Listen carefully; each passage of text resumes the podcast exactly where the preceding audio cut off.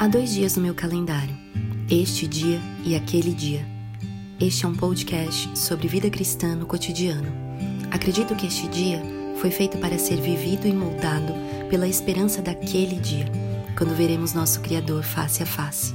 Nesta jornada, entre este e aquele, vamos compartilhar conversas, leituras, histórias e o que mais vier. Vamos juntos, um dia de cada vez.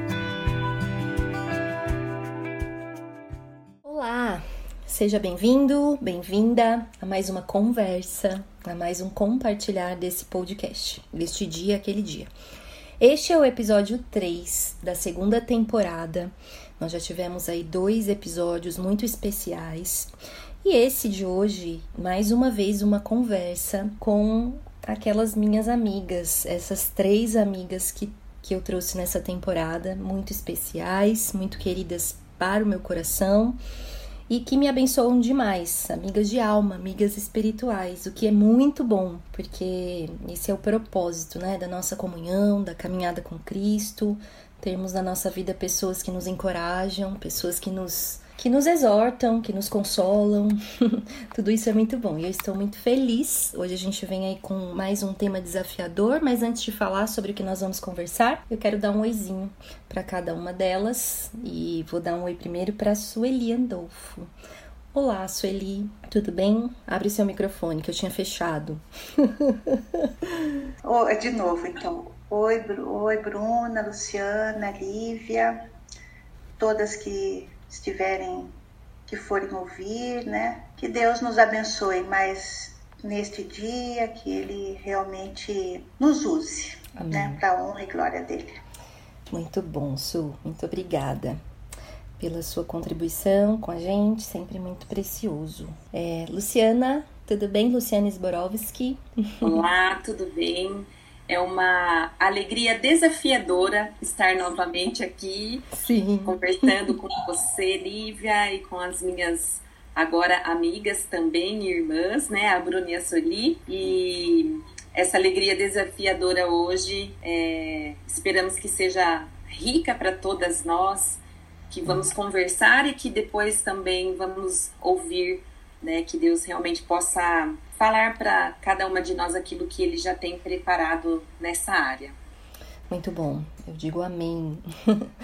tem sido muito bom. Né? Nesse primeiro episódio que a gente teve, assim, a gente ouviu depois, comentamos isso, né? E, e, é muito interessante. A gente conversa aqui, mas depois que ouve, fala, nossa, tem mais coisas que a gente que passou batido, então sempre tem coisas a acrescentar, né? E não vai ser diferente hoje, tenho certeza. Obrigada, Lu. E por fim, Bruna, Bruna Todorov, tudo bem? Oi, boa noite. É um prazer, uma alegria, como vocês já disseram, não tem muito mais o que falar. Vamos tentar nos controlar aqui para falar apenas o que é necessário. É, fica à vontade. Numa conversa entre amigas, a gente, a gente, a gente tenta ser objetiva às vezes, né? Mas também a gente tem intimidade, comunhão, é muito gostoso. Isso e dividir isso com as pessoas também torna isso espontâneo, é muito bom. É, e eu louvo a Deus por essas três amigas que a gente não. A gente parece que busca coisa para não facilitar a vida, né? A gente pega uns assuntos assim. Que não são muito fáceis. Então, no primeiro episódio, nós falamos sobre ansiedade e compartilhamos aqui tantas coisas preciosas da palavra de Deus, da perspectiva do evangelho, mas também da, da nossa própria experiência com ansiedade, né? E aí, hoje viemos com um tema que eu diria assim: que talvez a ansiedade esteja no nível e a gente cavou, vai cavar um pouquinho mais fundo. talvez a gente vai chegar na raiz da questão no nosso coração né? E eu digo isso porque nós vamos falar sobre desejo de controle. O nome desse episódio será Controladora? Eu. o primeiro episódio foi Ansiosa? Eu. Mas e agora? Desejo de controle, né? Nós vamos falar um pouquinho sobre o que isso significa, mas eu quero aqui dar um, um, uma pequena introdução, porque é, é verdade que é, eu sempre falo isso e gosto de repetir que o cristianismo, principalmente, é uma religião do coração. É, a gente está falando sobre alma, sobre coração, sobre mente, mas sobre realmente o nosso ser, né? Feito à imagem de Deus, mas que foi é, afetado profundamente por causa do pecado. Essa é a nossa condição. E em Cristo nós somos pecadoras salvas pela graça, né? Num processo de transformação que se chama santificação e que vai durar uma vida toda. Eu estava pensando hoje num versículo que é tão famoso, tão conhecido, né? Mas eu me questionei assim sobre esse tema desejo de controle, o quanto ele confronta o meu próprio desejo de controle. E é Romanos 8:28. Quando a palavra Paulo diz, né, sabemos que Deus age em todas as coisas para o bem daqueles que o amam. E a gente é, é sempre tão consolador, mas também é muito confrontador esse verso.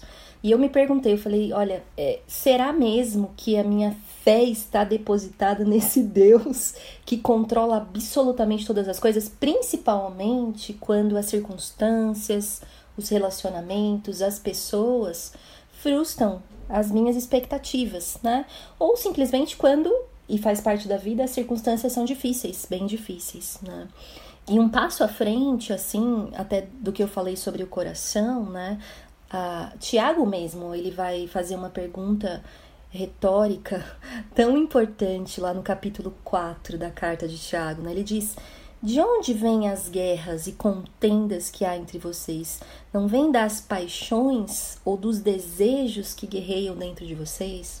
Então, dizendo isso, até comparando esses dois versículos, né? Porque no nosso coração muitas vezes, muitas vezes não, todo dia há essa guerra, né? Entre aquilo que a gente chama da vontade soberana de Deus, que nós cremos, que é o fundamento da nossa fé, com relação ao desejo do nosso próprio coração. E esse desejo, eu diria, de autonomia, né? Esse desejo, então, de controle que nasceu muito tempo atrás, num jardim chamado Éden, né? A gente vê esse relato lá no capítulo 3 de Gênesis e é, nós herdamos isso, herdamos isso, né? Um coração enganoso que deseja controle, que deseja ser Deus. Então, hoje estamos diante de um desafio, eu diria nosso, né? Porque não é um desafio para a palavra de Deus. A palavra de Deus está aí e é o que a gente vai compartilhar, né? Revelando um Deus que controla todas as coisas. O desafio é para o nosso próprio coração. E para nós quatro aqui, né? Em alguma medida, cada uma na sua fase de vida, admitirmos que nós é, é, muitas vezes, em áreas diferentes, como eu disse, lutamos com o desejo por controle. Como isso vai se dar? Vamos conversar agora. e queremos contribuir com você que está nos ouvindo, né, para realmente aprofundar não só essa, essa autoavaliação, né, que acho que todas nós precisamos fazer diante da palavra de Deus, diante da presença de Deus, mas também é como um, um, caminho, né, uma iluminação mesmo que a palavra nos traz, uma luz, né?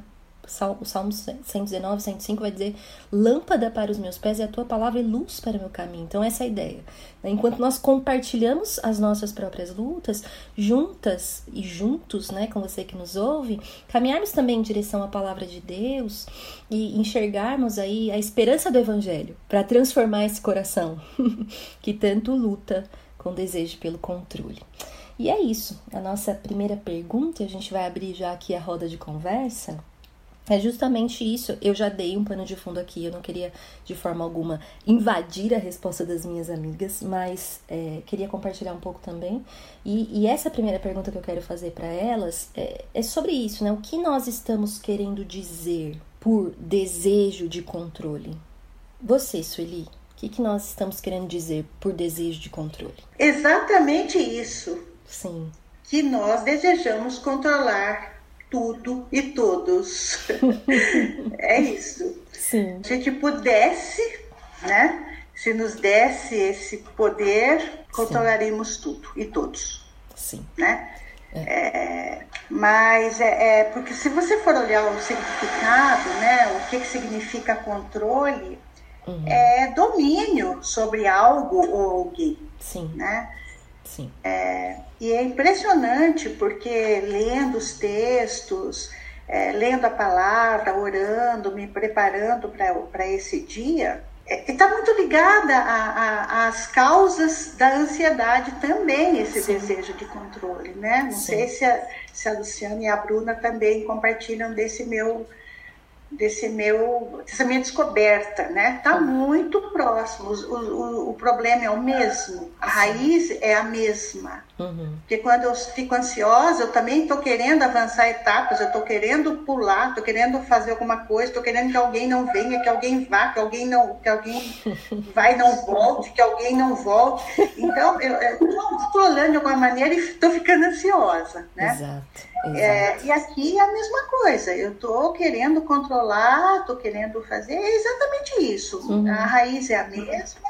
Uhum. É o nosso coração enganoso, é o nosso coração incrédulo e é a nossa condição de pecadora que Sim. precisa toda hora voltar para Deus, o nosso coração, fazer esse exercício, fazer essa essa disciplina mesmo, né? De uhum. lembrar quem Deus é e quem nós somos. Sim.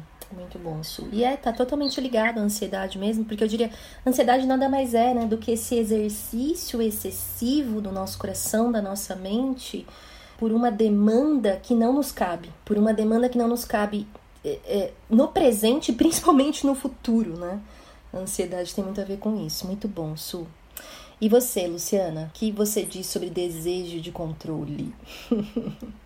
Então, vocês já perceberam, acho que desde o primeiro episódio, que eu gosto de definir algumas coisas partindo do oposto do que elas não são, né? Muito legal. E aí, quando eu pensei, então, em descontrole, uhum.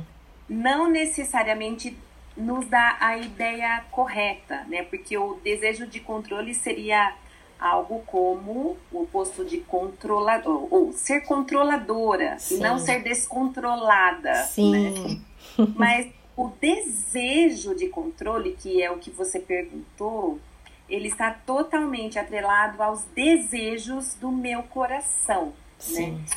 Desde que eles estejam totalmente debaixo da minha agenda, ou uhum. seja, eu sei exatamente como tudo vai acontecer, do jeito que vai ser.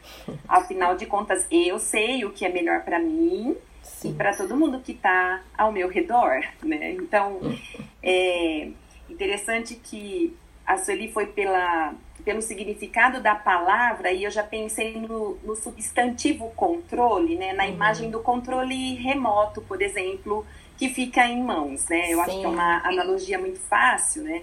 Uhum. Aqui em casa a gente tem é, apenas uma televisão que fica na sala, né? E quem está com o controle nas mãos é quem vai estar no comando, né? Então vai aumentar ou diminuir o volume, vai mudar o canal, enfim, né? Uhum. E assim é com todos, né? Os controles seja do ar-condicionado, seja dos drones, Sim. enfim, né? Mas o controle, ele fica nas mãos de quem está no comando, né? Sim. Mas a sua pergunta, Lívia, é o desejo de controle. Isso. E não o controle propriamente dito, né? É. Então, é um desejo egoísta, extremamente Sim. egoísta, e ao mesmo tempo é, tem um termo que num dos textos que você depois vai com certeza citar, sim, sim. fala que é uma loucura, né? Isso. Porque simplesmente é impossível de ser realizado. Uhum. É uma ilusão esse desejo, né? Então, justamente por ser ilusão, ele não se concretiza. E aí facilmente nos leva à ansiedade, como sim. a Sueli bem lembrou, né? Então, é, a gente pensa que tem o domínio Sim. sobre tudo, sobre todos. E aí eu gosto muito do exemplo que a Jane Wilkin fala sobre a oração do Pai Nosso, né? Que as Sim. crianças às vezes não sabem é, falar corretamente, mas a gente sabe corretamente e às vezes não verbaliza, mas é o nosso desejo, né? Uhum. Aquele final, venha o uhum. meu reino, Sim. seja feita a uhum. minha vontade, né? Exatamente. Isso é muito perigoso, né? Porque esse desejo, ele controla o meu coração, ele acaba controlando os meus pensamentos, as minhas palavras e o meu comportamento. Então, é um desejo perigoso. muito bom, Lu. E assim, só fazendo esse parênteses, né, que eu não disse no início, sempre que a gente vai ter uma conversa, eu compartilho com elas alguns textos, e aconteceu isso no primeiro episódio. Eu disponibilizei lá os links, né, dos textos que nós usamos no episódio passado, assim como indicação de um livro que era Lutando contra a Incredulidade. E nesse episódio a gente veio também com alguns textos muito bons, incluindo também um capítulo do livro Incomparável, da Jane Wilkin, que eu sempre faço questão de dizer que é um livro muito bom né? Ele é muito prático e a proposta dele, eu sempre, eu vou aproveitar esse parênteses aqui, fazer um parênteses um pouco maior. Sempre tem pessoas que às vezes vão com a expectativa de que seja um livro falando sobre os atributos de Deus, o que ele é, mas ele não se propõe a ser um livro que fale profundamente de cada atributo. Não, ele vai mostrar, ela vai mostrar no livro elencando dez atributos de Deus, que maneiras nós desejamos usurpar de forma insana, que é isso, é uma loucura, né? Incluindo o desejo por controle. E, só que, por que, que eu digo que ele é bem prático? Ela vai dando exemplos muito reais na nossa vida, né? Sobre cada atributo e o quanto nós desejamos ser iguais a Deus, mas não no bom sentido, no sentido de ser Deus, né? Porque depois ela vai ter um outro livro que se chama Renovadas, onde ela elenca outros atributos que nós precisamos refletir. Então é muito interessante, eu deixo aqui o meu incentivo, vai ter na descrição do episódio sobre esse livro, e o capítulo que nós usamos aqui nessa conversa é sobre a soberania de Deus. E gostei muito, Lu, voltando agora. Eu gosto, faça isso. Sempre funciona muito bem, é didático você fazer essa, esse raciocínio do que é o oposto, né? Do que é desejo de controle. E, enfim, já me deu uns insights para frente da nossa conversa. Você que está nos ouvindo, aguarde mais para frente. sobre o oposto, né? A gente. Desejo de controle, o oposto seria ser controlada, né?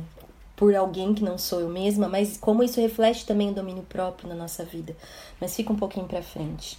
Enfim, muito bom. E você, Bru, o que você diria sobre desejo de controle? O que queremos dizer com isso? Então, vou pegar um gancho do domínio próprio.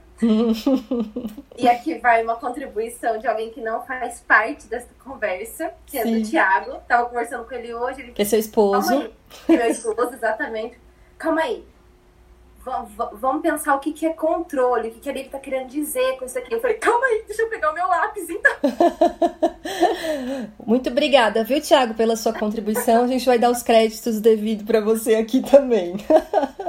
Bom, e daí conversando com o Thiago, ele falou assim: a Bíblia vai nos trazer essa ideia de controle.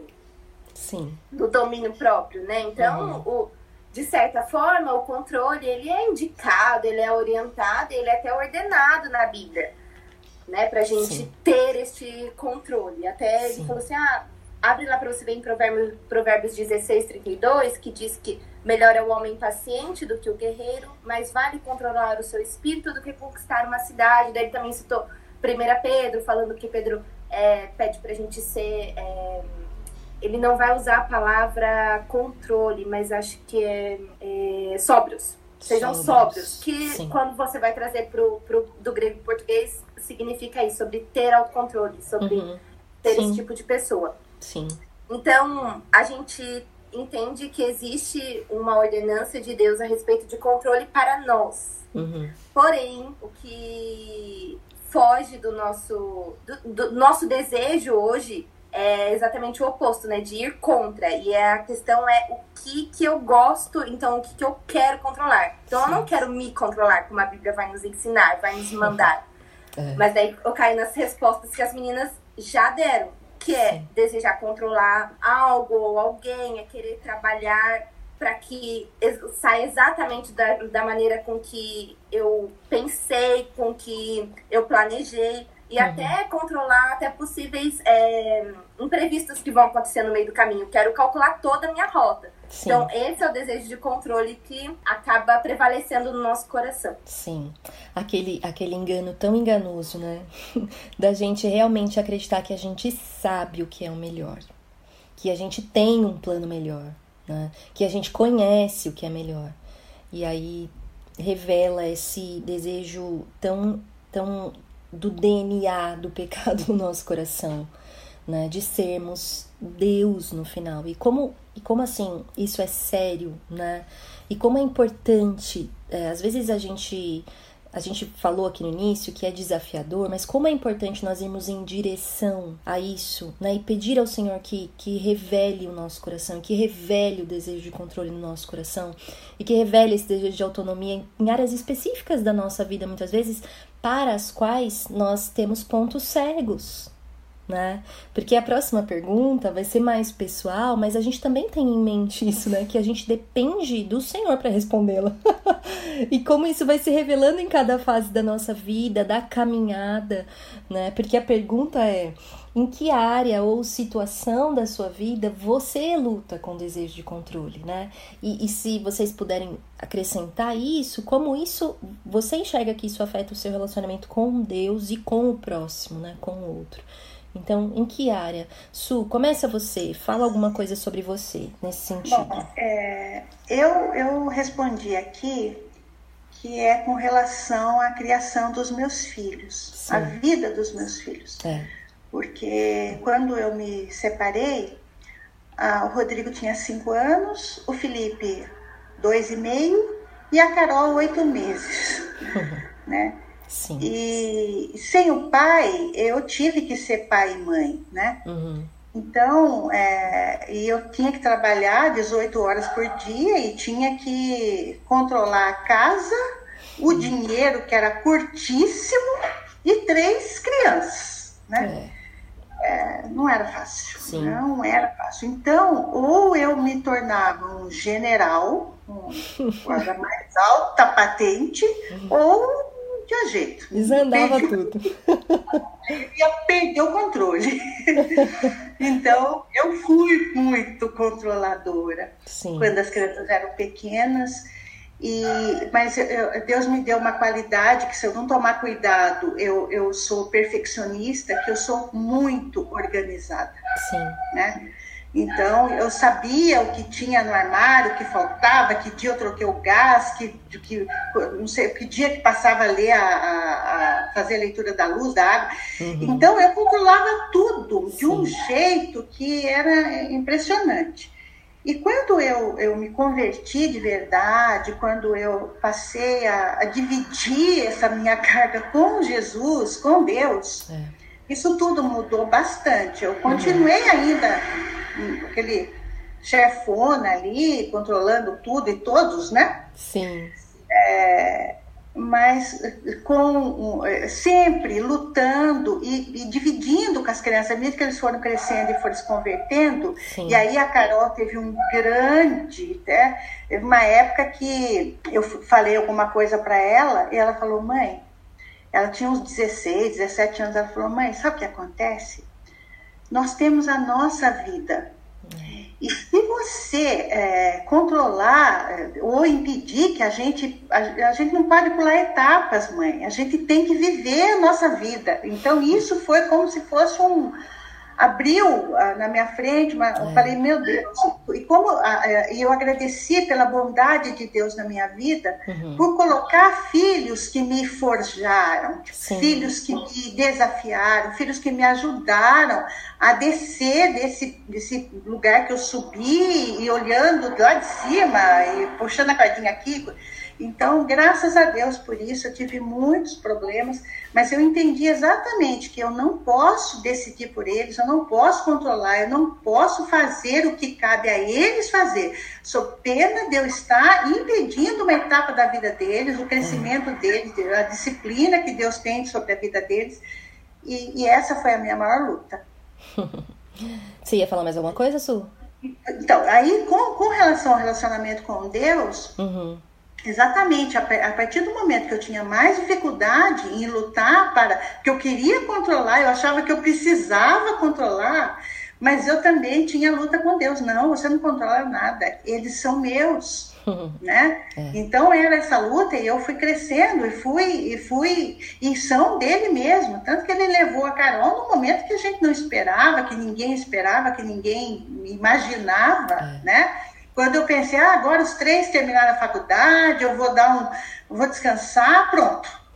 Vem, vai embora, Carol, né?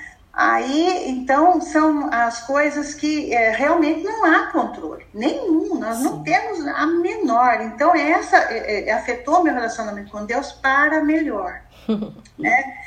Sim. E com os filhos também, que eu passei a respeitá-los, eu passei a observar, eu passei a, a, a orar com eles pelas é. decisões deles sem interferir. Sim. Graças a Deus por isso. Ah, e, é, e, esse, e esse é um desafio para o coração de uma mãe, né? Assim, eu pensei muito sobre isso, sobre mim também, porque, é, claro, você, né, Su, já, já tem aí um, várias etapas na frente, experiências profundas sobre isso, e eu tô nesse exercício, né, de um filho é, na adolescência, e você já começa, a Luciana também, mas é, já à frente, mas você começa a vislumbrar o filho é, criando aquele espaço, né, de fazer... E, e, olha, e como é lindo Sim, ver é. o filho desenvolvendo. Sim, a gente precisa resgatar decisões, isso.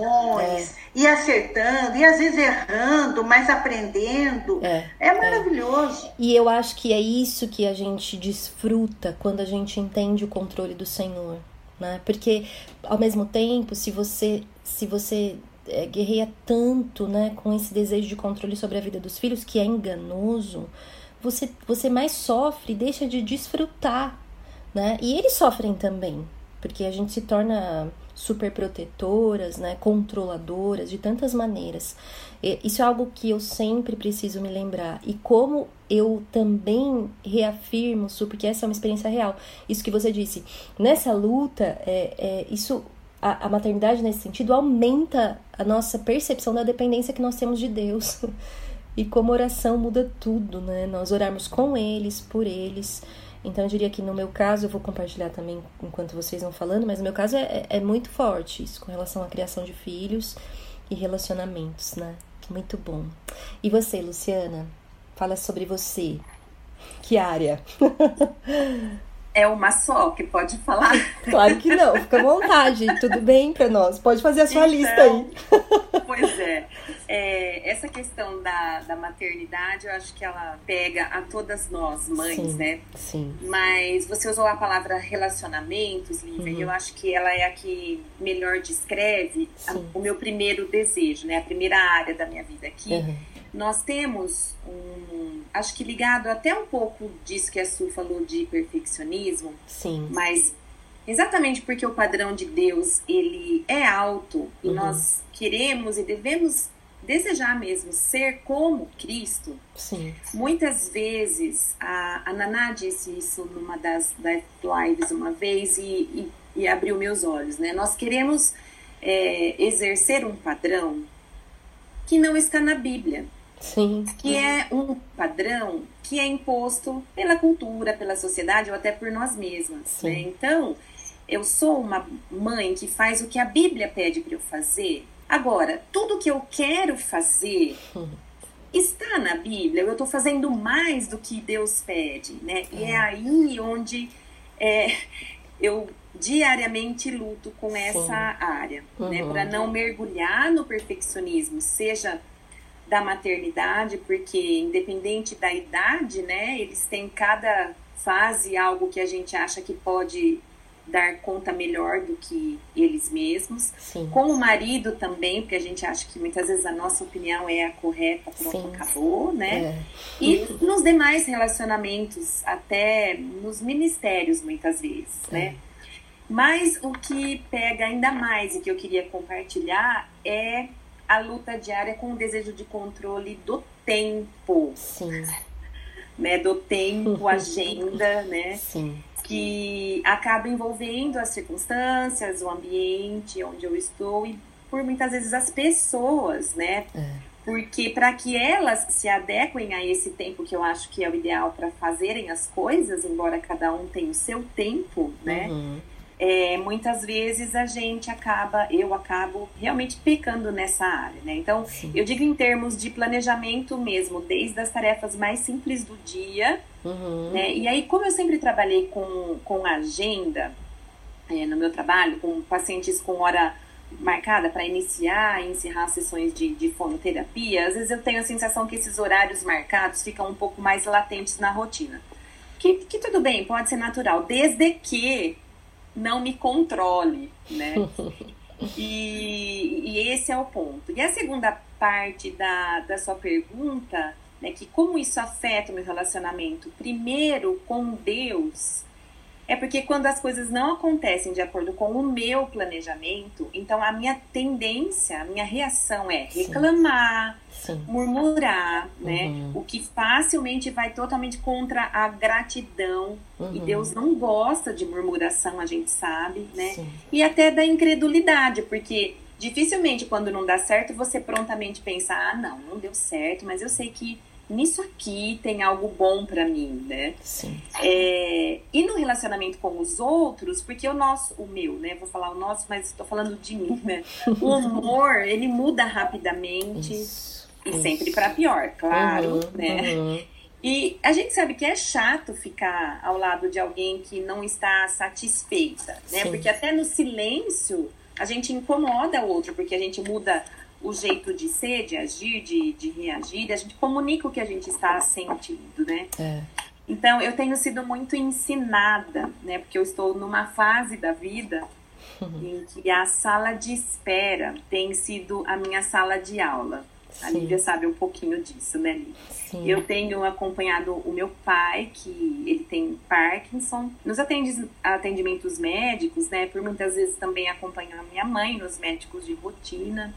Tenho os dois filhos adolescentes, né, que dependem ainda de mim para o leve e trás uhum. e para muitas outras coisas. E meu Sim. marido, que além de precisar do auxílio comum, às vezes apresenta assim, uma costela quebrada porque caiu de bicicleta, uma pedra no rio. Coisa básica, coisa, né? Coisa é. bem básica. Então, isso da sala de espera, que, que era um problema, que que sempre sai totalmente da nossa rotina, porque você está tomando um café ou você está fazendo uma outra coisa planejada e essas coisas acontecem, né? Uhum. É, hoje eu consigo aproveitar esse tempo para ler. Uhum. Né? Então, eu sempre tenho os meus livros num lugar de fácil acesso, e aí quando eu saio de casa, mesmo que é para pronto atendimento, eu já vou com um livro dentro da bolsa e tem sido um aprendizado bem gostoso e acaba sendo divertido porque as pessoas mais próximas já sabem e eu já tenho uma fama, assim, por conta disso daí, né?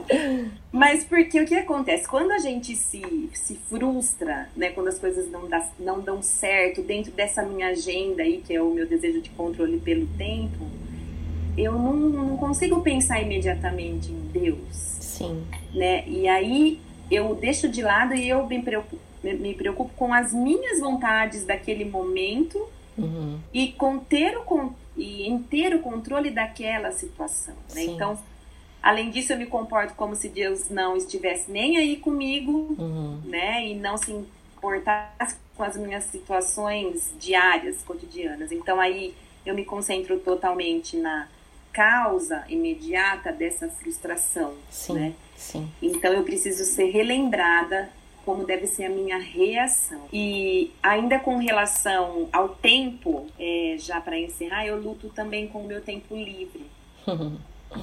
que de forma pode ser interessante, né? Mas é, não é o tempo livre para mim mesma, uhum. é, porque eu mereço descansar, né? Mas ao contrário, é uma luta que eu tenho para ter um tempo de descanso real, porque isso também é um mandamento que Deus deixou e a gente precisa obedecer, né?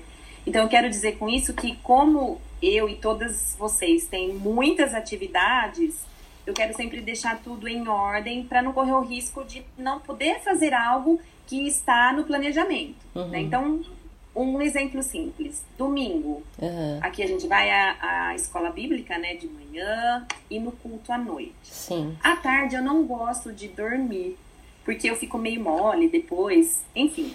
Então eu procuro trabalhar não digitando textos ou fazendo roteiros de estudo, mas a minha tendência é acabar fazendo trabalhos domésticos para aproveitar o tempo, colocar roupa na máquina, enfim. E aí o meu marido até pega bastante no meu pé, né? Porque ele fala que isso não é descanso, Sim. né? E eu fico bem triste, mas eu quero também deixar é, a indicação do livro Refresh. Sim, muito bom. E depois você pode colocar, né, Lívia, que eu li há dois anos, né? Uhum. E é um princípio tão óbvio que é o descanso, mas Sim. ele fez um sentido diferente para minha vida, uhum. né? Mas eu confesso que eu ainda luto com isso. Né? E para finalizar essa resposta ainda sobre o descanso, é, tem algumas lives da Naná no Filipenses 4.8 sobre os Dez Mandamentos Sim. que ela fez expondo o livro do Kevin DeYoung. Né? Uhum. E quando ela explicou sobre o descanso também foi mais um alerta grande para que eu obedeça ao Senhor num dia que Ele preparou para que isso é. aconteça. É. Muito bom. Mas assim, só para comentar, né? Eu achei interessante, Lu, quando você disse, né? É, é, a palavra deixa clara, você um, começou dando exemplo como mãe, né? Mas aí se pode se estender a todos os exemplos que você deu da sua própria experiência com esse desejo de controle, mas aquilo que eu devo fazer, que é diferente é, muitas vezes daquilo que eu quero. E, e, inclusive, assim, nós temos desejos. E o interessante é que a gente está falando aqui sobre coisas lícitas. Né? A gente está falando sobre é, aquilo que a gente costuma falar, né? É uma boa intenção. Mas esse, essa é a raiz, né? É, daquilo que vira idolatria no nosso coração. A gente sempre fala, né? Quando um desejo por algo lícito se torna uma exigência no nosso coração, isso se torna um ídolo, né? E eu me identifiquei com várias coisas que, que você disse, é, até e principalmente quanto a gente pode é, é, perceber na nossa vida a nossa reação. Você usou essa palavra, né? Quando as coisas que estão ilusoriamente no nosso controle são nos frustram, né? Então, assim, é, é, até os textos que a gente leu, né, dão alguns exemplos, mas você falou sobre a mudança é, de humor, né? Quantas vezes a gente também não cai, assim, numa, numa intimidação, né, numa manipulação, é, nos relacionamentos, né? Você também começou falando sobre relacionamentos, porque na nossa mente a gente realmente acredita que a nossa intenção é boa e que a gente vai fazer o bem, mas muitas vezes nós estamos tomando querendo tomar, né? Porque essa é a ideia do que nós estamos conversando aqui, o lugar de Deus, não descansando também é, no propósito de Deus quando as coisas é, não, não estão acontecendo como a gente imaginava.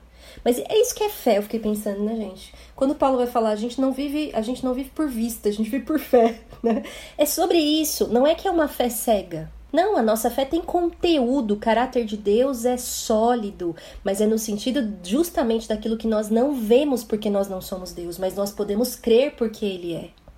E esse é um exercício de fé né, impressionante, mas o quanto a gente expõe do nosso coração enganoso nessas reações, né? Voltando a dizer. Então, assim, essa necessidade de ter a última palavra, muitas vezes. Não, mas eu preciso dizer.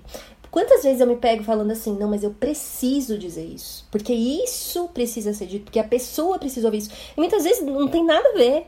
É, é, e não é algo exatamente ruim que eu vou falar, mas esses dias eu ouvi alguém citando o Rubem Alves, talvez tenha sido a Naná também, mas uma outra pessoa dizendo que às vezes a gente quer fazer muita aula de oratória, mas a gente tá precisando de aula de escutatória. né? Porque nós temos essa. A gente tem que ser pronto para ouvir, tardio para falar, né? E quanto desejo de controle tem a ver com isso também? Também, e eu vejo isso na minha vida. Né, da gente, às vezes com os filhos numa, num, num autoritarismo, né, é, que, que vão minando os relacionamentos ao nosso redor, às vezes porque a gente tem uma agenda e a gente crê que aquela agenda é, é o melhor para o nosso dia, para nossa semana, é aquilo interrompido e a gente tem aqueles acessos de ira mesmo, é, de, ou, ou de uma retaliação, sabe? é uma palavra forte, mas nesse sentimento de, de a pessoa me feriu. É, como isso fala do nosso ego, né? Lembrei agora daquele livro Ego Transformado, muito bom também. Precisamos marcar uma conversa sobre isso.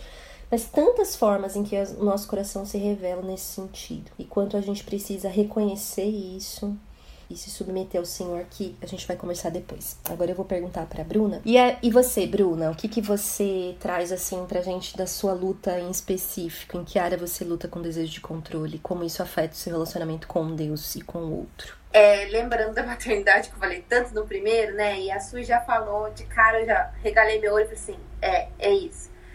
Só que, com a Luciana falando, é, eu tive um, um insight agora, Lu, por causa da sua fala. Sim. E eu realmente a maternidade, como eu disse no primeiro episódio, trouxe clareza sobre mim, sobre coisas que o Senhor usou, tenho, tenho usado esse momento para me despertar em diversas, diversas áreas. E eu nunca me achei uma pessoa controladora. Nunca. É, pelo contrário, sempre é, achei que era meio que, ah, deixa, vai, o, o dia vai vindo e eu vou fazendo. Mas agora, enquanto a Luciana tava falando, eu falei, gente, eu sou muito controladora na minha performance. Sim. Eu gosto de controlar a minha performance. Daí me lembrei da minha adolescência, de quando é, eu era atleta, enfim, do quanto eu gostava da, de, de ter bons resultados. Na verdade, gostava não. Eu me exigia ter bons resultados e era, assim, frustrante quando eu não tinha. E episódios de ansiedade que eu tive começou nessa época.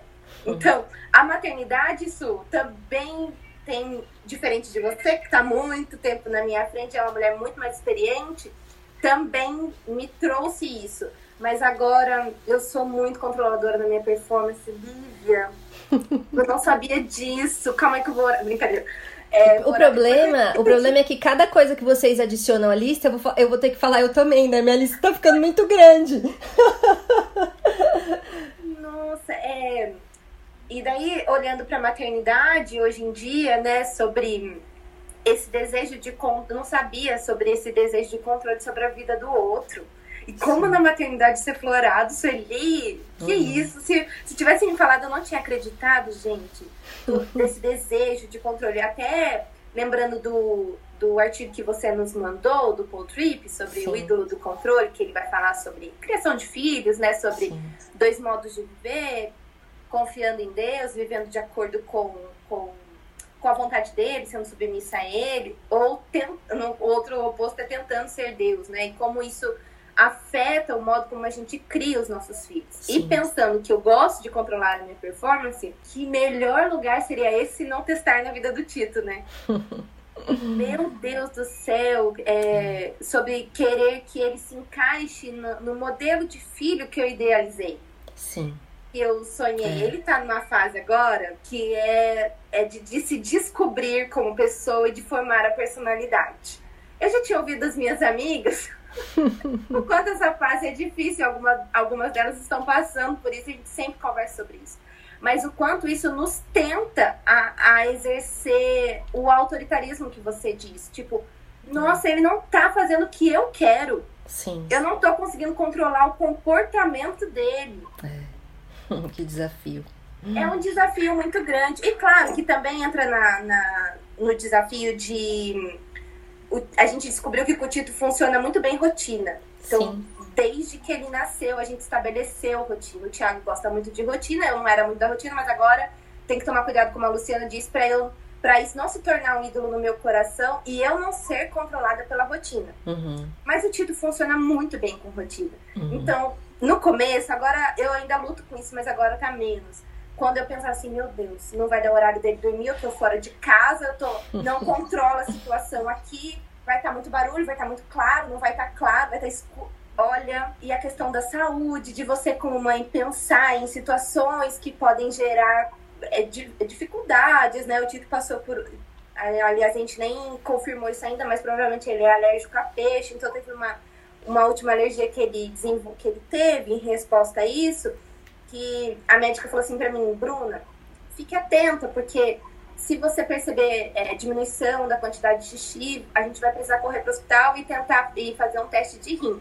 Nossa, a minha cabeça já foi lá para frente, tipo, meu Deus, vou parar numa UTI, né? Sim. Vou ter que acompanhar um bebê numa UTI, ele vai precisar colher. Olha, Ainda é. mais a gente que é da área, eu, eu sou da área da saúde, então a gente já se imagina no ambiente hospitalar, nas piores situações, nas mais críticas. Sim. Tudo porque aquela situação não estava no meu controle. E daí eu lembro que foi no dia da, do da inauguração do novo local onde, da igreja onde, gente, onde eu congrego, e eu tava subindo as escadas e eu falei, Senhor, cuida do meu coração, porque eu tô querendo, eu tô antecipando algo que eu não sei se vai acontecer. Uhum. E eu estou querendo controlar a vida do meu filho que eu não consigo. Eu não consigo. Então eu lembro disso. É, essa, isso ficou na minha memória, subindo aquelas escadas e orando ao Senhor, porque ao imaginar que ele poderia passar por isso, eu já me desestabilizei inteira, porque eu não estava com controle. Sim. Como é que eu ia controlar o que estava acontecendo dentro do organismo dele? Eu não tinha como isso. E isso essa questão da performance, né? Trazendo aqui para casa, para a organização da casa. É. Se é um dia que o Tito tá mais agitado e daí eu não consigo fazer as coisas direito e a casa não, não tá. E eu não consigo fazer a performance de mulher perfeita, organizada, uhum. que dá conta de tudo. Sim. Como que isso afeta meu relacionamento? Afeta tudo meu relacionamento com. Se o Thiago tá dentro de casa, eu vou responder completamente oposto àquilo que o Senhor me ensina a ser, é, a ser não só mulher, né, mas homem e mulher, a ser alguém gentil, a ser alguém amável, bondosa, cheio de compaixão. Pelo contrário, você completamente é, o oposto disso. Eu vou agir com ira, qualquer coisa vai tirar minha paciência, uhum. simplesmente porque a minha performance não saiu como eu gostaria. Uhum. E isso acaba me afetando no relacionamento com Deus, porque me, me, me deixa tão desorganizada por dentro, um caos por dentro, que eu não consigo nem pensar em Deus na hora. Sim. Porque minha agenda, meus compromissos, minha, tudo que eu planejei para o dia foi por água abaixo. Então eu fico uma pessoa reclamona, né? Reclamona. Então me afeta me afeta muito e afeta muito os meus relacionamentos até com o Tito, que daí eu fico impaciente, até com, com nas mínimas coisas que ele faz, eu fico impaciente. É nisso. É interessante, né? Que você falou ah, uma coisa parecida com a Luciana, quando a, a reação, né, de, de, de você subtrai Deus da situação, né? Eu diria, eu diria que a gente tem uma amnésia, né? A gente tem uma amnésia de que Deus é Deus, né? Então, e ele não tá vendo aquela situação. Mas muito interessante, Bru, enquanto você falava, eu fiquei pensando nessas falsas promessas que o desejo de controle nos dá. Por exemplo, o desejo de controle no nosso coração nos dá a falsa promessa de que se nós estivermos no controle, nós teremos paz né? E na verdade o que acontece é o contrário. Por que, que é uma falsa promessa? Porque gera mais inquietação e ansiedade. Uma outra falsa promessa, que é uma coisa que também acontece comigo, você, você levantou uma bola muito boa também sobre a performance, e isso se desdobra em tantas coisas, tantos papéis da nossa vida, né? Como uma outra falsa promessa do desejo de controle é, é que ele vai nos dar valor, né? Ele, ele vai nos dar é, aprovação, então, assim, é, é, muito interessante como, como vai nessa mesma direção. E, e pelo contrário, nos gera também mais sobrecarga e, e, frustração e tristeza, porque a gente, como a Luciana também disse em outro momento, coloca um padrão que, que não, não nos foi pedido nesse sentido, né? Porque pertence ao Senhor. Muito bom, meninas. Então, seguindo a Eu nossa... queria ah, Pode falar. Pode ah, falar. que assim, junto com essa frustração, ainda a culpa, né? Sim, isso, perfeito. Porque é como se perfeito. ficou doente porque eu não uhum. cuidei ou eu isso. não fiz algo. É. E isso é uma mentira. Exato. Né? E Exato. que a gente acaba se envolvendo e fica muito vulnerável mesmo, porque acha que tem esse poder, né, de controlar. É. É isso mesmo, é. resumindo, né? É, a gente tira Deus da, da cena e fica com toda essa carga de, de inquietação, de ansiedade, de culpa, né? De, de tomar sobre nós o que não nos pertence. Muito bom. Insights saindo da nossa conversa aqui. bom, a outra pergunta é, então, é, para a gente caminhar assim para mais profundo com relação ao caminho que nosso coração deve tomar. Então, nós vamos seguir aqui com a nossa próxima pergunta. E é assim, é, como, como nós lutamos na prática com o desejo, como evitamos, como combatemos o desejo de controle uma vez identificado no nosso coração, é, em direção à submissão, né? Claro, primeiramente a Deus, mas aí a gente tem relacionamentos em que também a gente cabe submissão. O que, que você diz, Su? É, eu respondi que, em primeiro lugar, eu preciso voltar ao Evangelho, Sim. né? É, voltar à minha salvação, porque daí decorre a minha maneira, toda transformação, toda mudança, nós estamos nesse período de mudança e isso vai durar até a morte, né? É, e aí em espírito nós estaremos com Deus, mas é, é a luta vai ser até essa morte. Então, o que, que, eu, o que, que eu pensei? Bem de encontro com o que o Gessé pregou ontem pela manhã. Nós não poderíamos fazer nada para sermos salvos Sim. Né? foi uma ação exclusiva do amor de Deus por nós. Sim. Então, a partir do momento em que eu trago isso para o meu coração, essa verdade na minha mente, isso, isso tira de mim qualquer possibilidade de querer controlar algo ou alguém. Uhum, né? Sim, Porque sim. eu não tinha condições de ser salva, Deus me salvou por amor, e ele, é, ele, ele faz tudo para o meu bem, num dos textos nós vimos, ele, ele age em meu favor, então é, eu vou eu vou só desfrutar disso. Então eu coloquei, voltando ao, ao Evangelho, que na simplicidade, né, nos traz a uma situação de alto, um lugar alto que nós jamais teríamos condições de ocupar. Sim. E Deus Sim. já fez isso. Uhum. Isso é definitivo, acabou, não tem mais discussão. Exato. E aí, com relação à submissão, eu tive uma, eu, eu não pude ser submissa a um marido, uhum, né? Uhum. Porque no meu casamento não era convertida e seria totalmente diferente a história, mas é, não, não foi assim que Deus planejou. Sim. E depois, quando eu cheguei na igreja, me converti, eu estava dando aula uma vez numa escola, para uma classe de mulheres, uhum. a senhora Aloide, que hoje mora lá em Nova Odessa, casada com o seu Reinaldo Achibis, que depois teve um câncer, morreu logo em seguida, ela pediu a palavra, que estava dando aula, é, a estatura da mulher espiritual. Uhum. E, e ela falou, e aí é tudo baseado em Tito 2, aquela coisa toda. Mas ela, a Lloyd pediu a palavra e disse assim: Olha, eu gostei. E ela já era uma senhora, mas é, não era uma jovem senhora, já era uma senhora que tinha filhos adolescentes jovens. Uhum. E eu tinha uma ideia completamente diferente dela. Na minha cabeça ela era de um jeito, mas quando ela falou na classe, ela disse o seguinte: Vocês não sabem que bênção é ser submissa. Ser submissa ao marido tira de você, tira das suas costas um peso enorme que você não precisa carregar, que não é seu. É. Então, ser submissa aí, então, e, e, aí foi, eu, eu aproveitei aquilo, agradeci muito pela resposta dela, completei com a aula uhum. a submissão a Deus, fazendo esse paralelo. Sim. Então, é, tem tudo a ver, né? E se Deus controla tudo e todas as situações, tá? Eu, eu, a, e ele me criou, a minha submissão a ele, ela decorre de ser criada por ele de ser dele. Isso. Né? Eu isso. não tenho outra, outra saída, é isso. Muito bom. é isso. Eu, eu, eu nem vou ficar comentando muito no meio, que eu quero ouvir vocês, né? Que eu sei que a Lu também tem uma resposta aí boa para isso. Todas têm, né?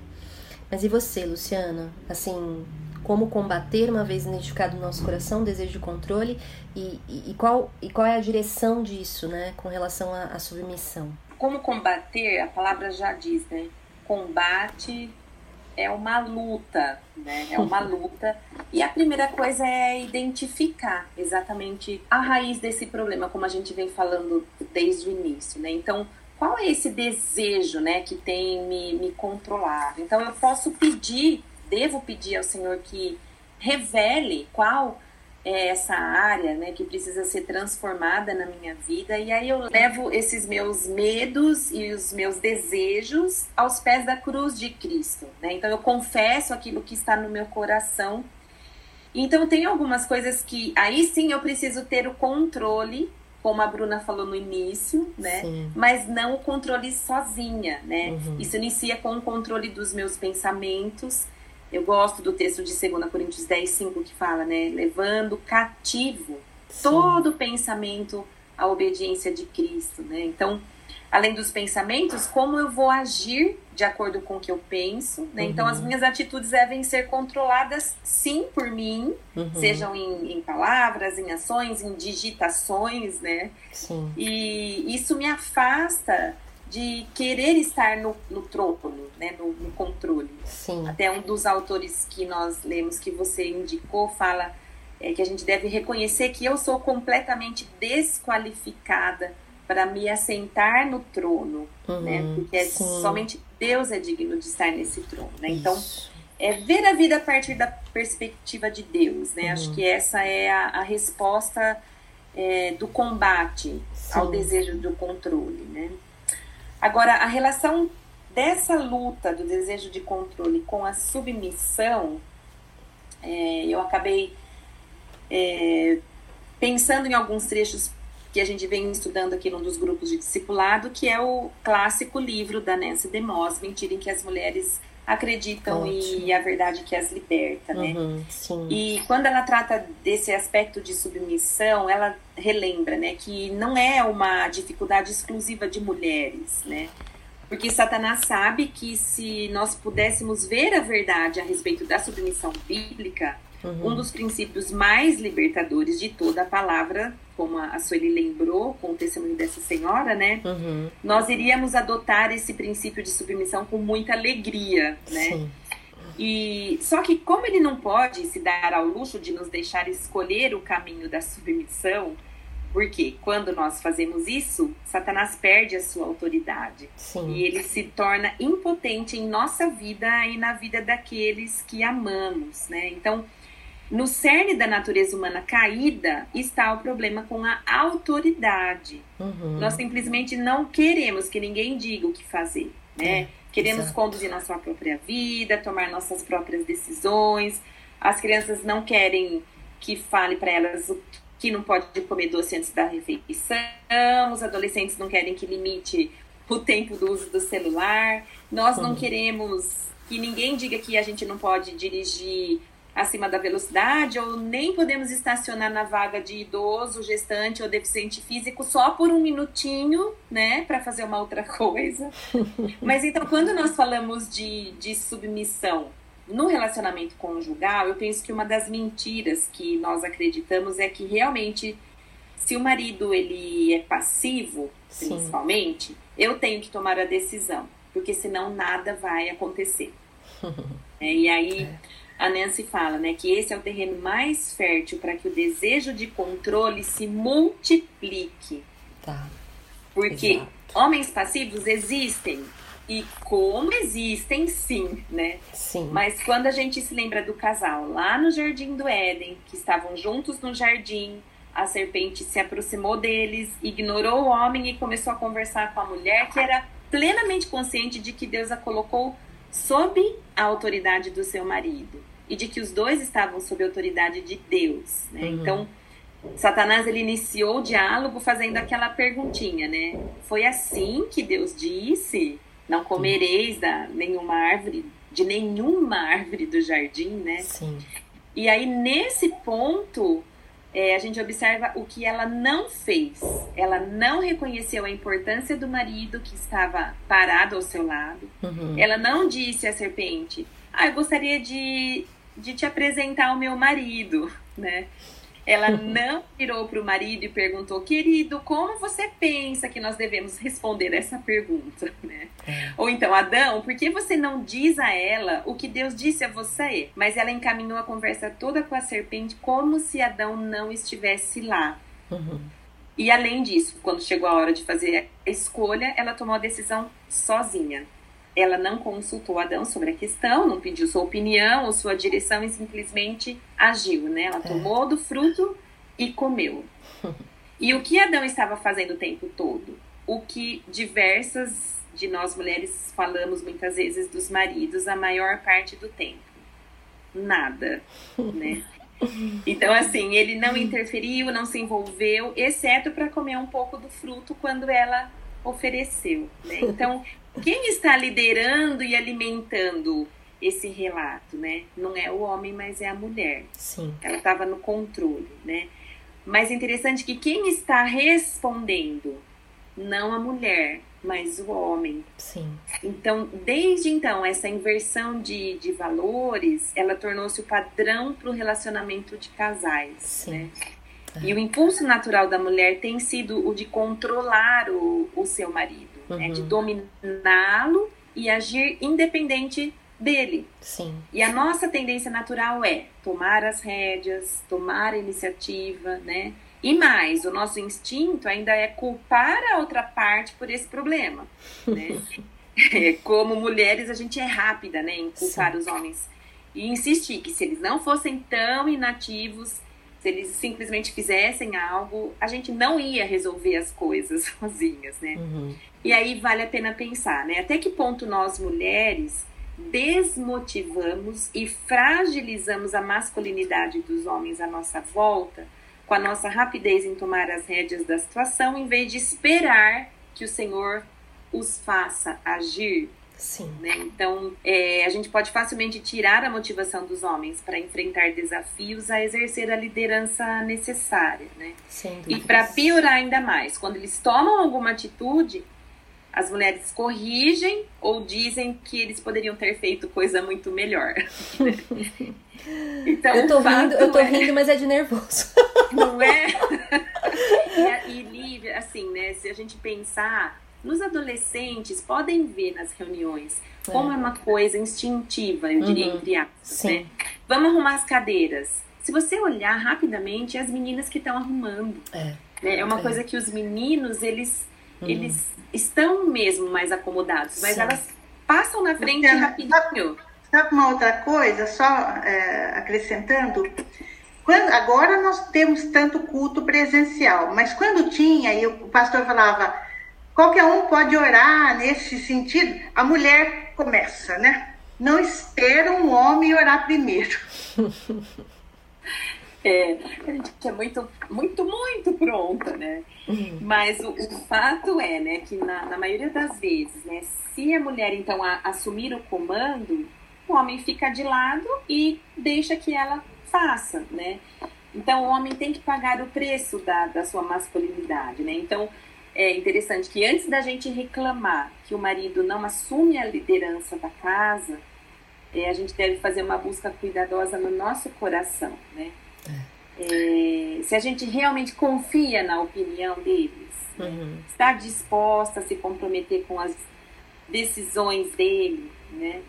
Porque muitas vezes. Então eu vejo assim, a mulher falando assim, ah, eu fiz porque ele não ia fazer mesmo, né? Você já julgou, já condenou, já fez tudo. Já fez né? tudo. Aí desanima o homem, né? Não, não, não auxilia em nada. Exatamente. Então, o desafio é, é, imenso, né? Eu acho que assim, a gente está disposta a deixá-lo falhar, acreditando que no fim das contas a nossa segurança não está nele, no marido, é. mas, de novo, no Deus soberano, que não vai nos desapontar, Sim. que ele tem o controle, né? Uhum. Então, eu, eu finalizo com o um exemplo de Sara, né? Sim. Que ela coloca no livro que quando ela quis dar uma ajudadinha para Deus, né, para que desse a Abraão um filho e sugeriu Agar, uhum. eu acho que depois ela deve ter olhado para trás com arrependimento e, e falado: eu não pude esperar no Senhor, né? Por que, que eu tive que tomar o controle da situação, né? É. Então, nós podemos resolver as coisas sozinhos e podemos até mesmo ser capazes de conseguir resultados imediatos, mas geralmente a gente acaba ficando com o gosto amargo na boca e até mesmo ressentidas muitas vezes sim, com aqueles sim. que nós achamos que nos incentivaram a entrar em ação e a gente ainda culpa, né? É. Então, é, eu acho que o maior desafio é aprender a esperar no Senhor nesse aspecto da submissão, né? na maneira dele agir, porque ele vai agir em nome daqueles que esperam por ele. Né? Sim. Né? Então, é isso. Não, Lu, muito importante você dar essa esticada e, e, e, mergulhar um pouquinho mais, principalmente, talvez, talvez não. Eu tenho certeza que a gente pode combinar aqui, a gente fazer um episódio só sobre submissão, que eu acho que é um tema muito importante, né? Mas até para eu não falar em cima, porque eu acho que o que você falou já foi completo, mas fica para mim porque eu confesso, essa é uma luta muito grande no meu coração. Eu, eu entendo na minha mente que Deus colocou autoridade sobre as nossas vidas, autoridades terrenas, pais, esposo, né, e, e outras autoridades líderes na igreja, para por um, por um cuidado amoroso e protetor e por um exercício prático da nossa confiança profunda nele. E aí na minha mente eu entendo isso, mas quantas vezes né, o nosso coração reluta profundamente né, com relação à autoridade? É uma rebeldia mesmo. É justamente por eu identifico na minha vida e vou deixar isso aqui público, né? Que a gente acha, eu acho mais de mim mesma. Eu acho que eu sou mais do que eu sou. E o quanto é importante esse exercício da submissão, de você. É, é, é muito o cerne do cristianismo, né? É morrer para si mesma. Então, fica aí esse reforço para o meu próprio coração e para você que está nos ouvindo. E você, Bru, sobre essa questão, né? Como, uma vez identificado o desejo de controle, eu combato e, e qual a relação disso em direção à submissão? A relação entre a submissão de, em relação à nossa submissão a Deus ou a qualquer outra outra autoridade que o Senhor coloca sobre as nossas vidas, com, com a questão do controle, do, que, do desejar o controle, ela pode ser conflituosa. Na verdade, ela vai ser conflituosa. Ela certamente será, como a gente já foi lembrada pela Luciana quando cita é, Gênesis 3. Sim. Mas, como a Su fala sobre o crescer da fé, sobre a maturidade que a gente vai alcançando conforme a gente vai caminhando, essas duas coisas, elas podem estar em sintonia. Uhum. Elas deverão ficar em sintonia. Sim. Daí, lembrando daquilo que a gente começou lá na primeira pergunta, sobre esse desejo de autocontrole, sobre o controle que é bíblico e aquele que não é, uhum. o pecado ele vai gerar esse desejo da gente de, de ser controlado, mas orientado por mim mesmo. Sim. Não orientado por alguém. Uhum. Não sendo orientado embaixo de uma autoridade seja ela o Senhor ou autoridades que representam o Senhor, porque a gente precisa lembrar disso. Essas autoridades não estão na nossa vida, seja é, se eu sou solteiro, os meus pais, ou se eu sou casado, meu marido, ou na igreja, é, a liderança da igreja, ou até é, a liderança do Estado sobre nós, eles não estão ali por acaso, não foram eles que foram se, colo é, colo se colocando ali, mas o Senhor Sim. coloca essas autoridades sobre as nossas vidas. Então, a gente precisa entender isso, que estar debaixo de uma autoridade, como a Su já falou, dessa senhora, é uma bênção. Uhum. Então é o oposto daquele controle que a gente quer é, sendo orientado por mim mesmo, mas embaixo de alguma submissão. Aí a gente precisa identificar que submissão é essa, porque certamente a gente vai ter alguém orientando a nossa vida, ou algo uhum. orientando a nossa vida. Uhum. Então, quem é? É você ou aliás, são seus desejos que se tornaram ídolos e agora eles são senhores sobre você e você tá achando que, na verdade, assim, sou eu que controlo, mas na verdade não, tô sendo controlada, tô sendo escrava do pecado, tô sendo escrava dos meus desejos. Então, quem que tá te controlando? Uhum. Que Deus é esse que tá te controlando? Porque a gente precisa voltar para a Bíblia e como o livro que você nos, nos mandou, é, aliás, o, o, capítulo. Aí eu comecei a ler aquele livro depois que eu fui ver que eu tinha até no meu Kindle, eu falei, nossa, eu parei de ler. a gente fez até um grupo aqui na igreja, mas não foi muito pra frente, mas eu vou voltar a ler. É, quando ela vai apresentar esses atributos de Deus e como a gente rouba esses atributos, é que Deus é esse, né? Quem, que, quem sou eu? Respondendo essa pergunta, quem sou eu? Quem Deus é? Porque a gente precisa voltar para a Bíblia e lembrar da, quando a gente fala sobre a teologia bíblica, né, sobre o desenrolar da história que Deus escreve, que lugar que ocupa ali? Será que sou eu escrevendo aquela história? Será que a história é sobre mim? Não é, não é. Sim. é. Então, quando esse desejo brota no meu coração de forma avassaladora, é, eu vou voltar para aquilo que a gente falou no primeiro podcast, que é oração. Sim. E daí, aquele um artigo que você mandou Aliás, você, a gente compartilha, eu compartilhei com vocês lá no grupo. Sim. Fala sobre do, do Voltemos o Evangelho, vai falar sobre isso. Ele vai falar que a oração é a entrega de nosso pretenso controle sobre nossas vidas, aquele que tem controle sobre elas e se preocupa com, das, com ela mais do que nós mesmos. Sim. Então a gente combate esse desejo em oração. Uhum. E também nos lembrando sobre o evangelho, sobre a história que Deus tá escre escreveu já e que está se desenrolando em todas as eras, como a Suja falou sobre o evangelho. Sim. Se eu trazer a memória, eu vou me colocar no lugar em que eu devo estar, em que Deus me colocou ali, e não fazer isso que você acabou de falar, de me colocar numa situação maior, pensar sobre mim algo que Deus não pensa sobre mim, aliás, que ele que ele não, não me colocou para colocar para desenvolver esse papel. Vocês estão me entendendo? Eu estou sendo muito enrolada. Estamos perfeitamente. então, é dessa forma que a gente combate.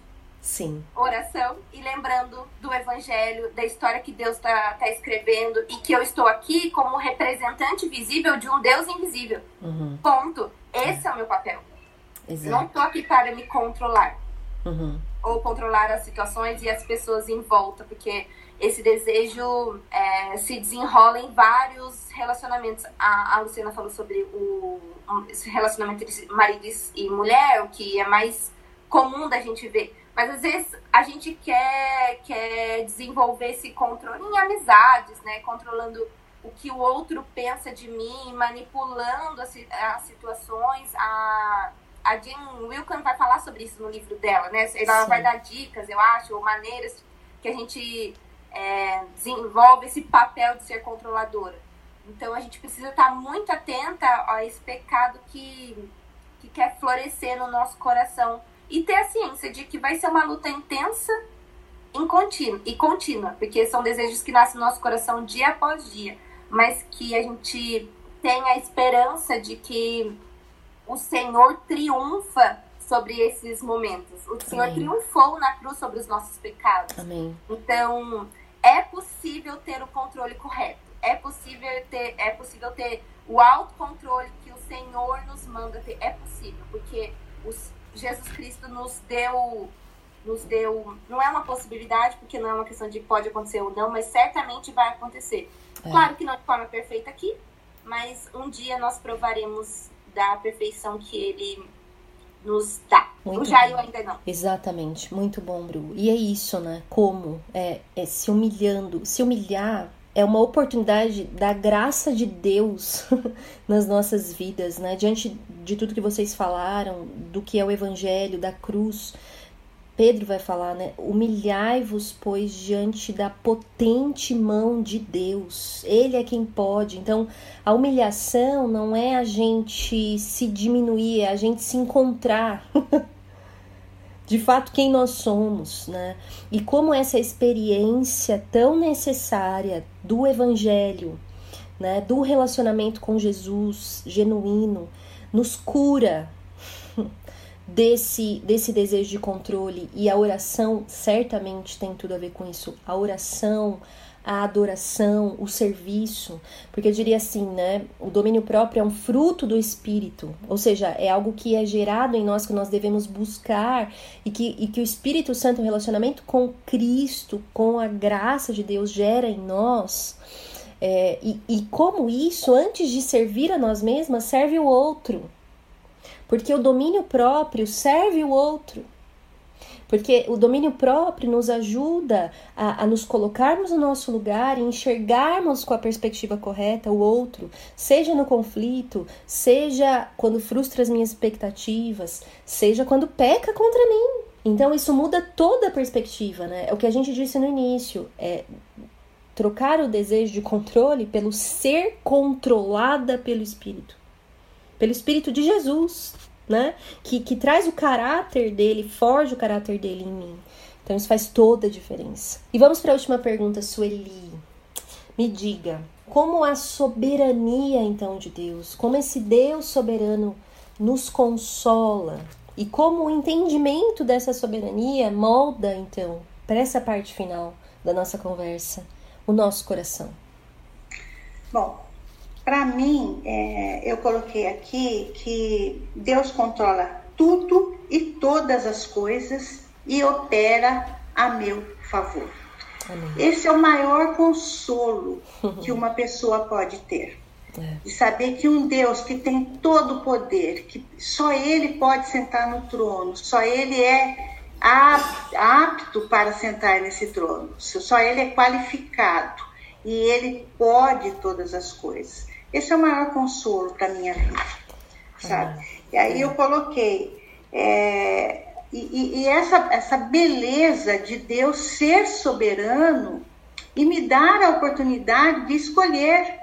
Sim. Né? Sim. E isso é tão lindo, porque ele, é, é, é parte do amor de Deus, isso Sim. por mim também. Eu posso escolher, quer dizer, ele não me controla nesse uhum. aspecto, né? Eu mas ele me ama e ele me, através do seu Santo Espírito, se eu estou voltada para o Evangelho, se eu estou em oração, se eu estou meditando na palavra, se eu estou buscando ser controlada pelo Espírito e, e o, até o, o os versículos que eu vou deixar depois no final, um deles é Gálatas 5, 22 e 24. Sim. Sabe? Principalmente na, na temperança, né? Uhum. Ou na mansidão, ou na, no, no, domínio próprio.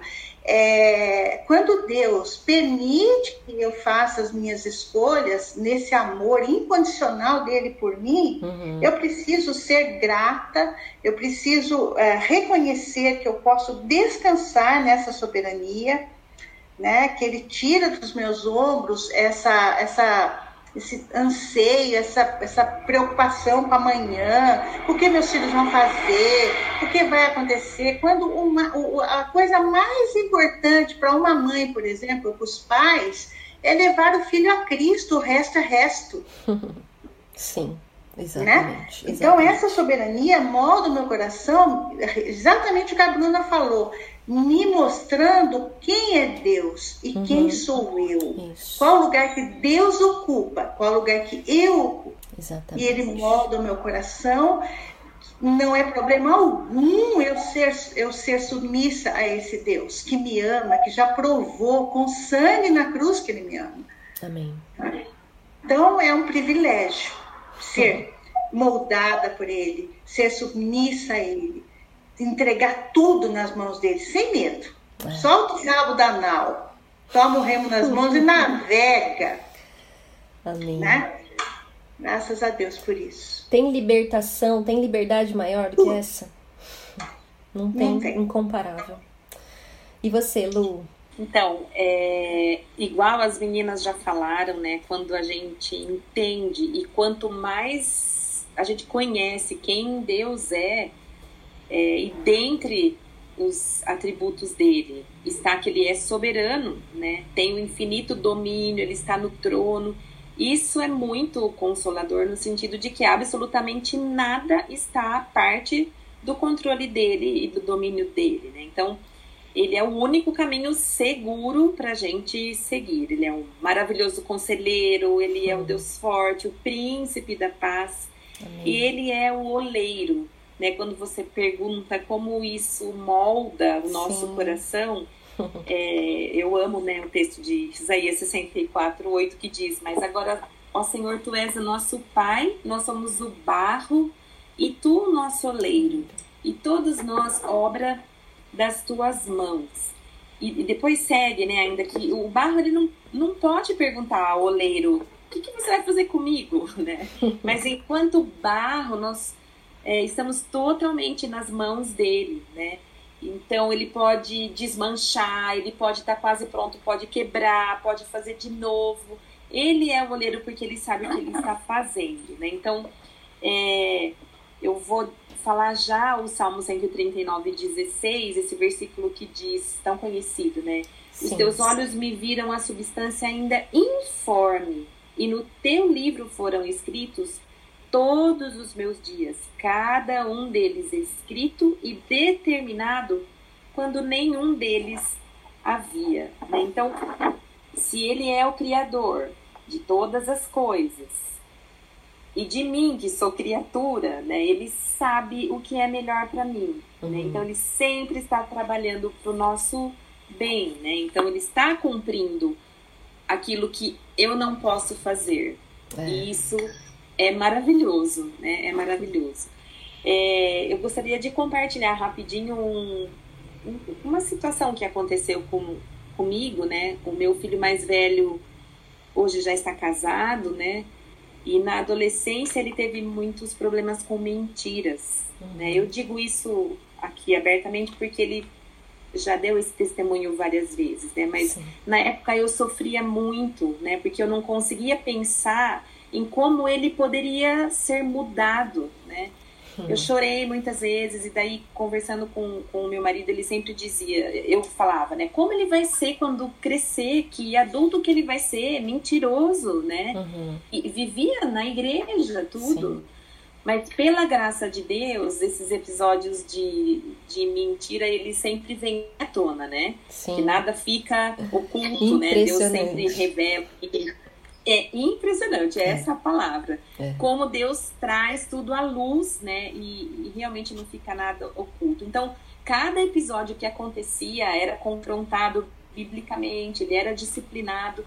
E o meu marido dizia, né, Lu, nós precisamos fazer o que Deus nos pede. E nós estamos fazendo, disciplinando, educando no caminho. E entregue a Deus e confia, porque é Ele quem está no controle, né?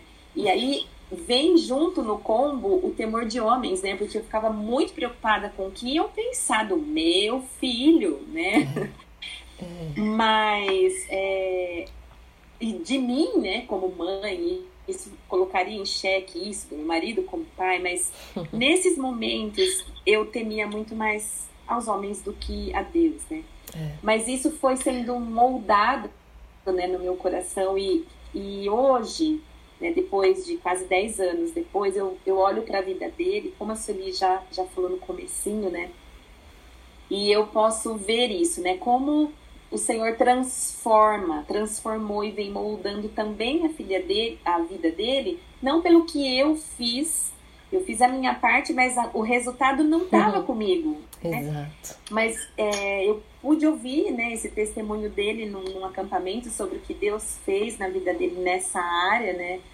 E, e hoje ele é líder dos adolescentes, né? Juntamente com a, com a Ana Luísa, a esposa dele está cursando o segundo curso de teologia, né? Então, é, isso me faz mais confiante no Senhor em relação ao que eu sei que Ele também está fazendo na vida dos meus outros filhos, né? E isso tudo tem a ver com o que o, o Paul, Tripp escre, Paul Tripp escreveu num dos textos, né? Sobre olhar os momentos de dificuldade, de dificuldade na, na criação dos nossos filhos como oportunidades para auxiliar e ensinar os nossos filhos a serem mais parecidos com a imagem de Cristo e não parecidos à minha imagem, Luciana, né? Então, Sim.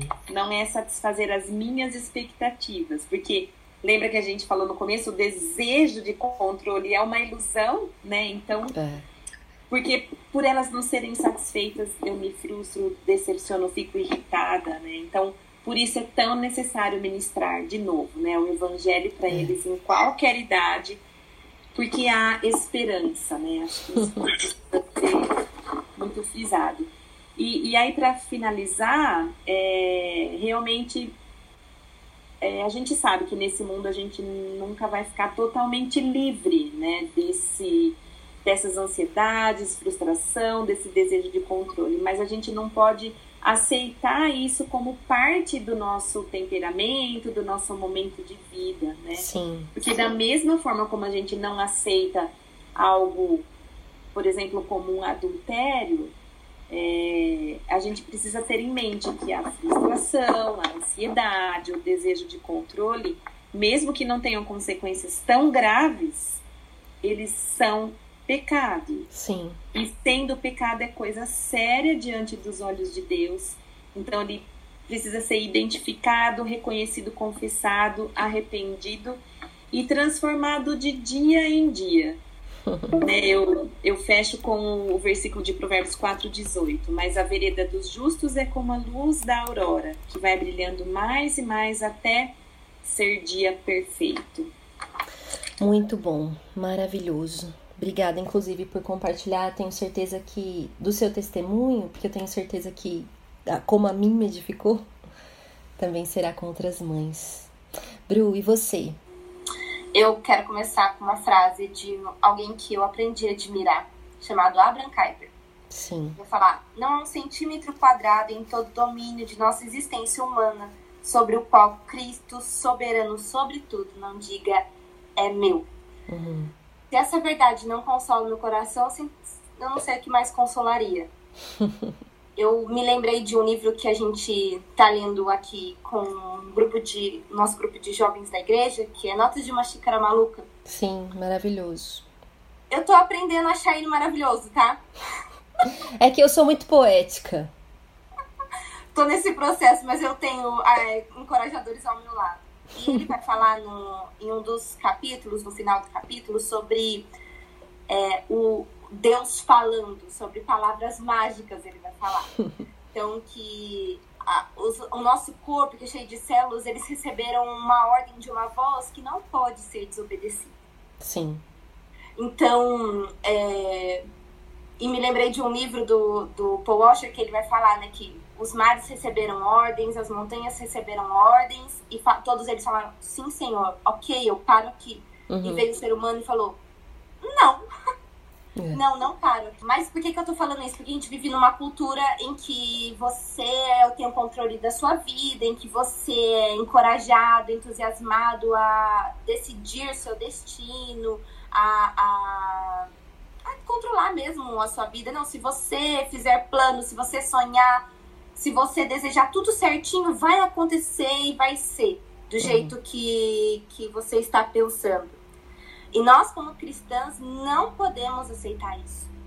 Essa verdade da soberania de Deus, sobre Deus ser soberano, é, ele tem que estar firmado no nosso coração e ele tem que ser quem nos consola mesmo e quem nos controla tem que moldar o nosso coração. Sim. E eu estou ouvindo um, um livro chamado Oração da Noite, da Tish Warren. É assim que fala sobre o nome dela, eu acho. Sim, é assim. E ela vai falar no livro dela sobre um pedacinho sobre o sono. Uhum.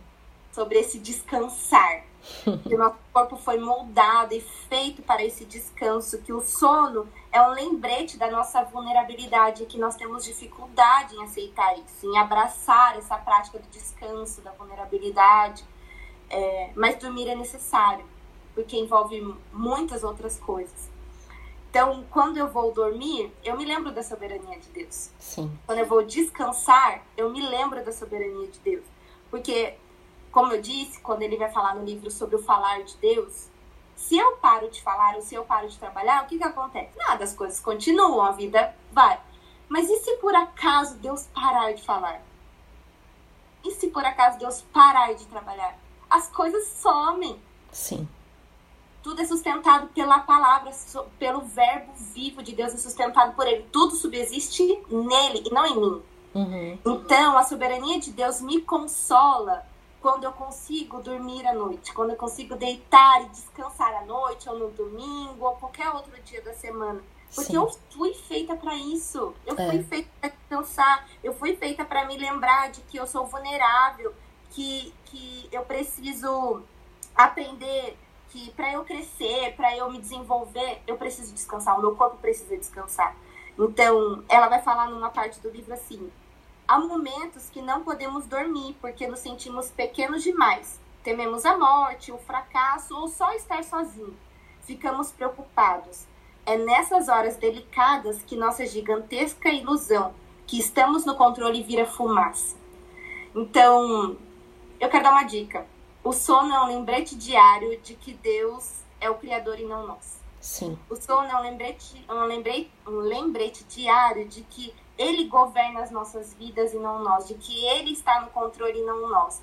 Então, nos últimos tempos, o que a soberania de Deus tem sido na minha vida, na prática, sim, é quando eu durmo e não tento fugir para outras coisas, sim. mas aprender a descansar. O que é uma luta ainda, como a Luciana disse, é uma luta descansar. Eu acredito que para a maioria das mulheres, o parar, porque está ligado à performance, é, é, é uma luta. Uhum. Mas descansar e dormir é algo que a gente fez, a gente foi feito é, assim, intencional por Deus. Então que a gente possa descansar na soberania de Deus e aproveitar esse momento, nos lembrando que Ele é soberano, que Ele é o Criador que diz: é meu, é tudo meu.